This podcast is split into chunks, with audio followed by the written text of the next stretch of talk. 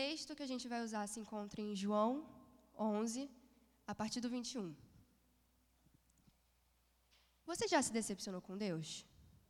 Você já confiou, você pediu alguma coisa e aí não aconteceu ou não foi como você queria e você ficou, poxa, não fui eu, não foi isso que eu pedi.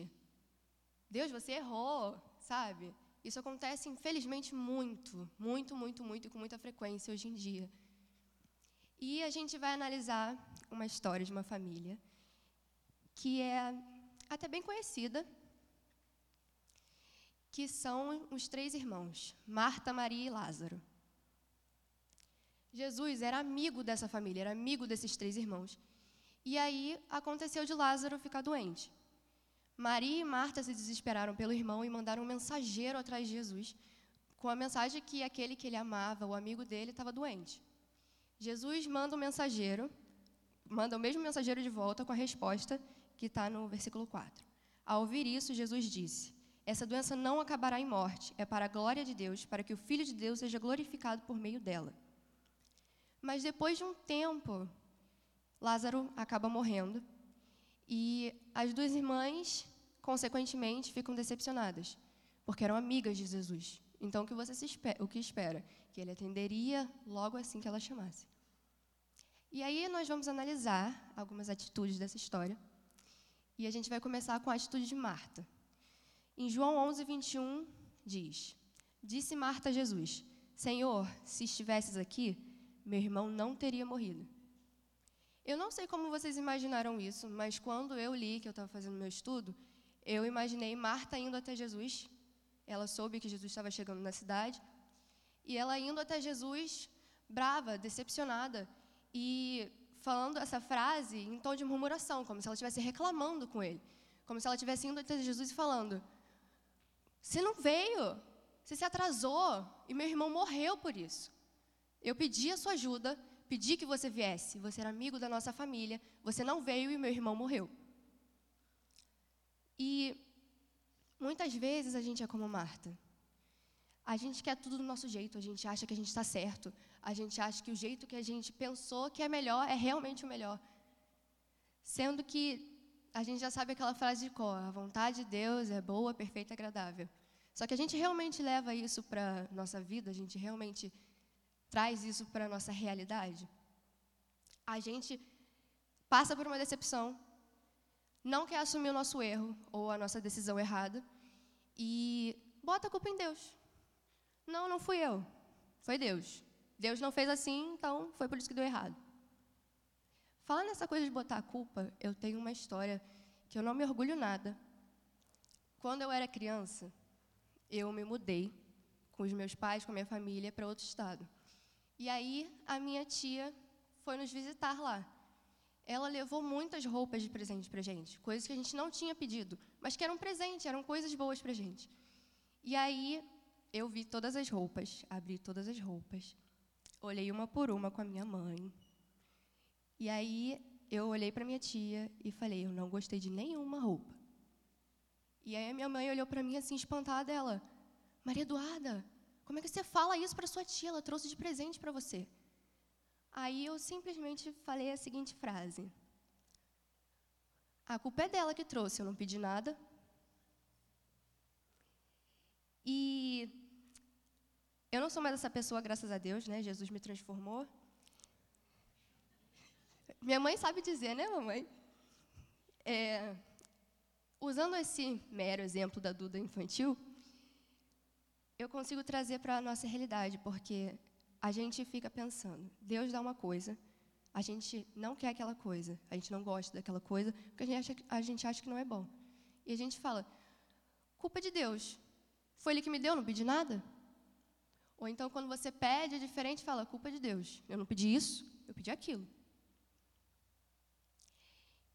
Voltando. A história vai seguir no versículo 23 e 24, e é assim. Disse-lhe Jesus: O seu irmão vai ressuscitar. Marta respondeu: Eu sei que ele vai ressuscitar na ressurreição, no último dia. Jesus estava falando para Marta que o irmão dela ia ressuscitar. Ele estava falando, ele vai ressuscitar. E Marta estava olhando para ele e falando, eu sei, eu sei que ele vai. No último dia, que nem você falou para todo mundo. Marta não tinha confiança que o Senhor podia fazer o milagre ali, onde ele estava. Ela estava na frente do Filho de Deus. E ela falou: tá bom, ele vai ressuscitar no último dia.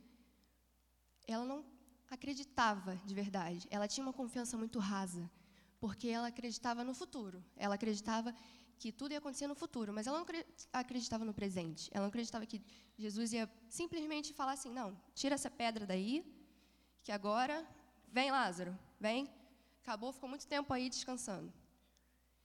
Ela tinha uma confiança muito rasa, e a gente tem uma confiança muito rasa. A gente fala: não, eu acredito sim, eu confio no Senhor, minha vida está nas mãos dele. Será que realmente está? Você acabou de cantar aqui, eu acabei de cantar aqui. Eu vou confiar somente em Ti. A gente realmente vai confiar somente nele? A gente está realmente entregando a nossa vida nas mãos dele? Ou a gente está com a nossa confiança muito rasa para isso? A gente se decepciona com alguma coisa que, que acontece, a gente coloca a culpa em Deus e a gente se afasta. Porque a primeira coisa que a gente faz quando a gente se decepciona com alguém, o que é? Se afastar.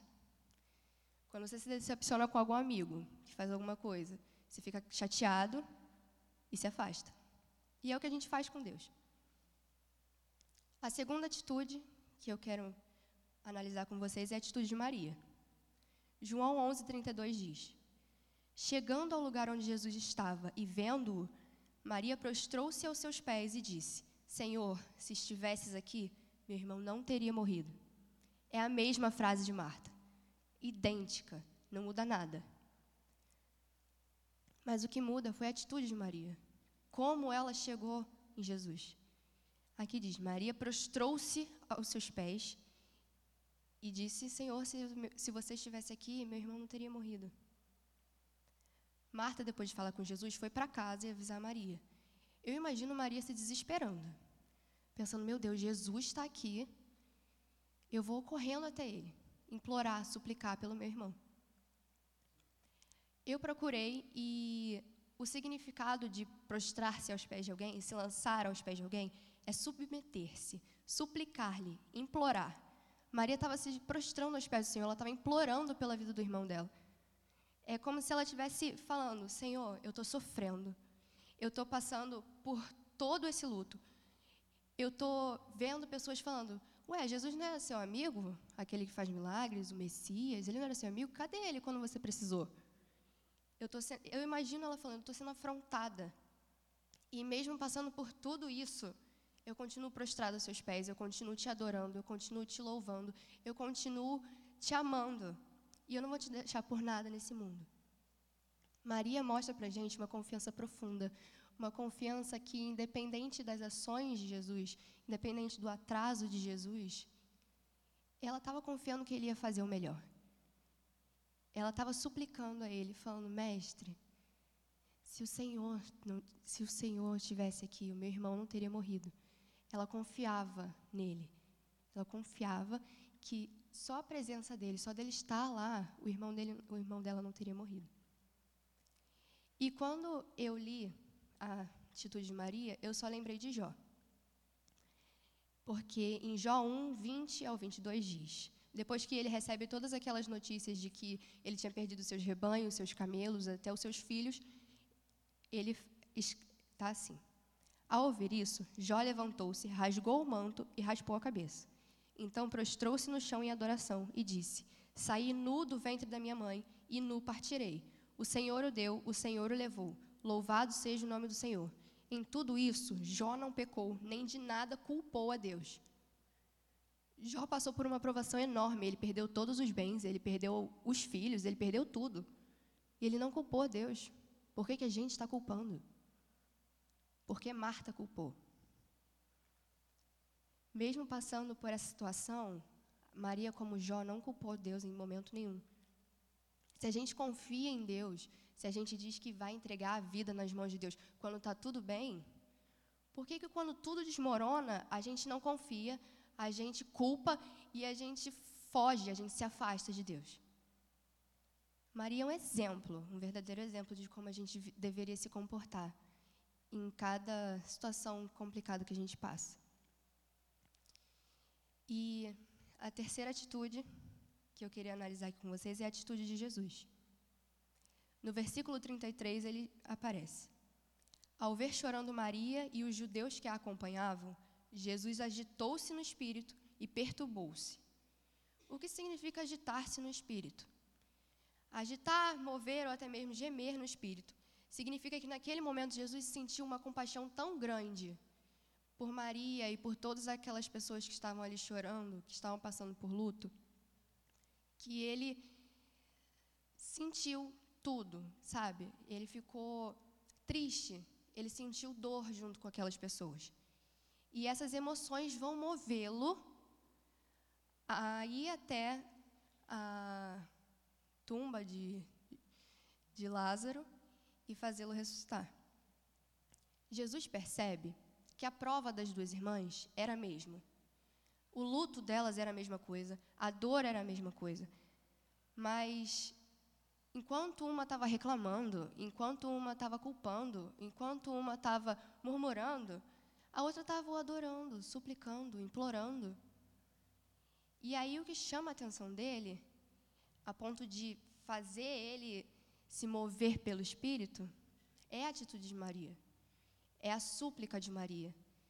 Tanto que, ouvindo a mesma frase, exatamente a mesma frase, ele podia ter dado a mesma resposta.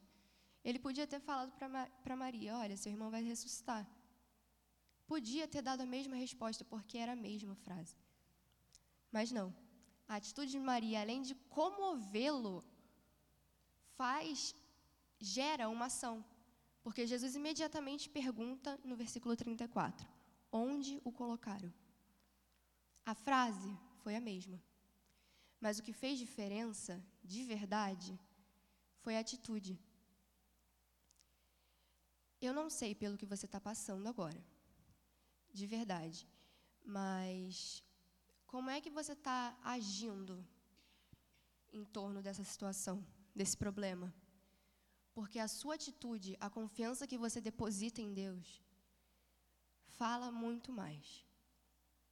Você está passando por essa prova reclamando, murmurando, culpando a Deus, ou você está se prostrando aos pés dele, você está confiando nele, você está colocando tudo nas mãos dele e confiando que tudo vai dar certo. Porque é assim que a gente vê como Jesus vai responder aos nossos pedidos, sabe? Vendo Marta reclamar, olhar para Jesus e falar: seu atraso matou meu irmão? Ele só falou: seu irmão vai ressuscitar. Mas vendo Maria se prostrar aos pés dele, se jogar aos pés dele, suplicar e implorar, ele toma uma atitude. E o resto da, da história a gente sabe, né? Lázaro volta. É isso. Eu tenho alguns convites para te fazer hoje. E eu peço que você abaixe sua cabeça agora. Peço que você pense. Qual é a sua atitude? Quem você tem sido? Você tem sido Marta, está reclamando, ou você tem sido Maria? Porque, ao invés de reclamar, você não pode simplesmente colocar nas mãos de Deus e fala: Senhor, isso aqui eu não consigo. Isso aqui é demais para mim. É contigo. É você que vai resolver essa situação.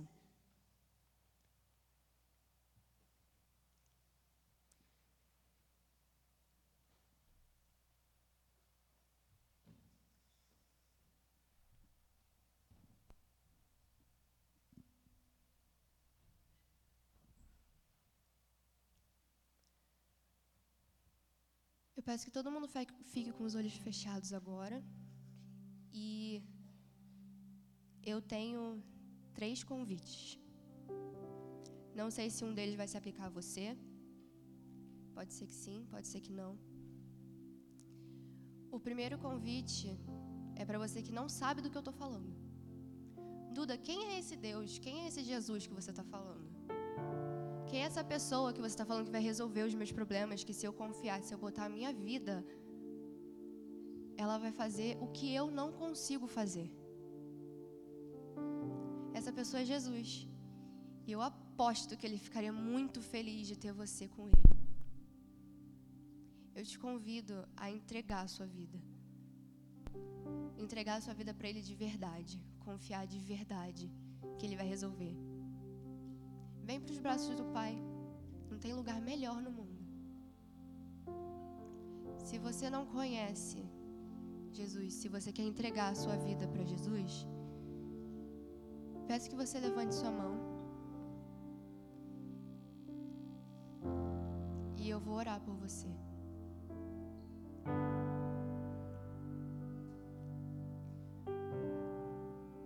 Duda, eu não sei quem é. É a primeira vez que eu tô tendo contato com igreja na minha vida. Vim aqui porque um amigo do meu amigo do meu amigo me convidou. Bom, essa mensagem para você. Jesus é o mesmo para todos nós. E Ele está te convidando hoje para fazer parte dele, da família dele.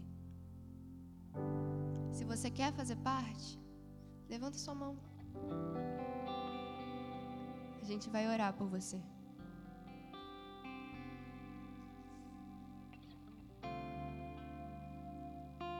O segundo convite para você que já teve todo aquele primeiro amor, toda aquela confiança e esfriou. Com o passar do tempo você se deixou levar, experimentou outras coisas, passou por outras e você quer voltar. Porque você sabe que não tem lugar melhor. Se você quer voltar, voltar de verdade, a confiar, a entregar a sua vida, levante sua mão. A gente vai orar por você.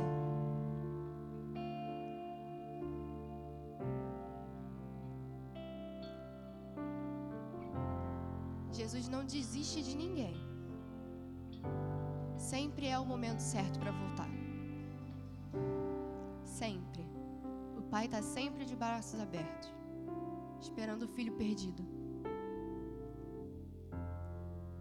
O terceiro convite é para você que, como eu, viu que estava com uma confiança muito rasa, que não estava confiando verdadeiramente em Jesus, que estava confiando no, no sentido teórico da coisa.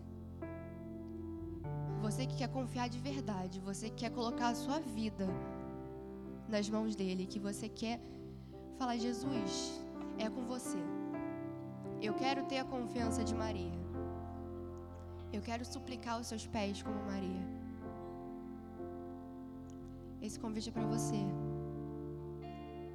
Confia no Senhor.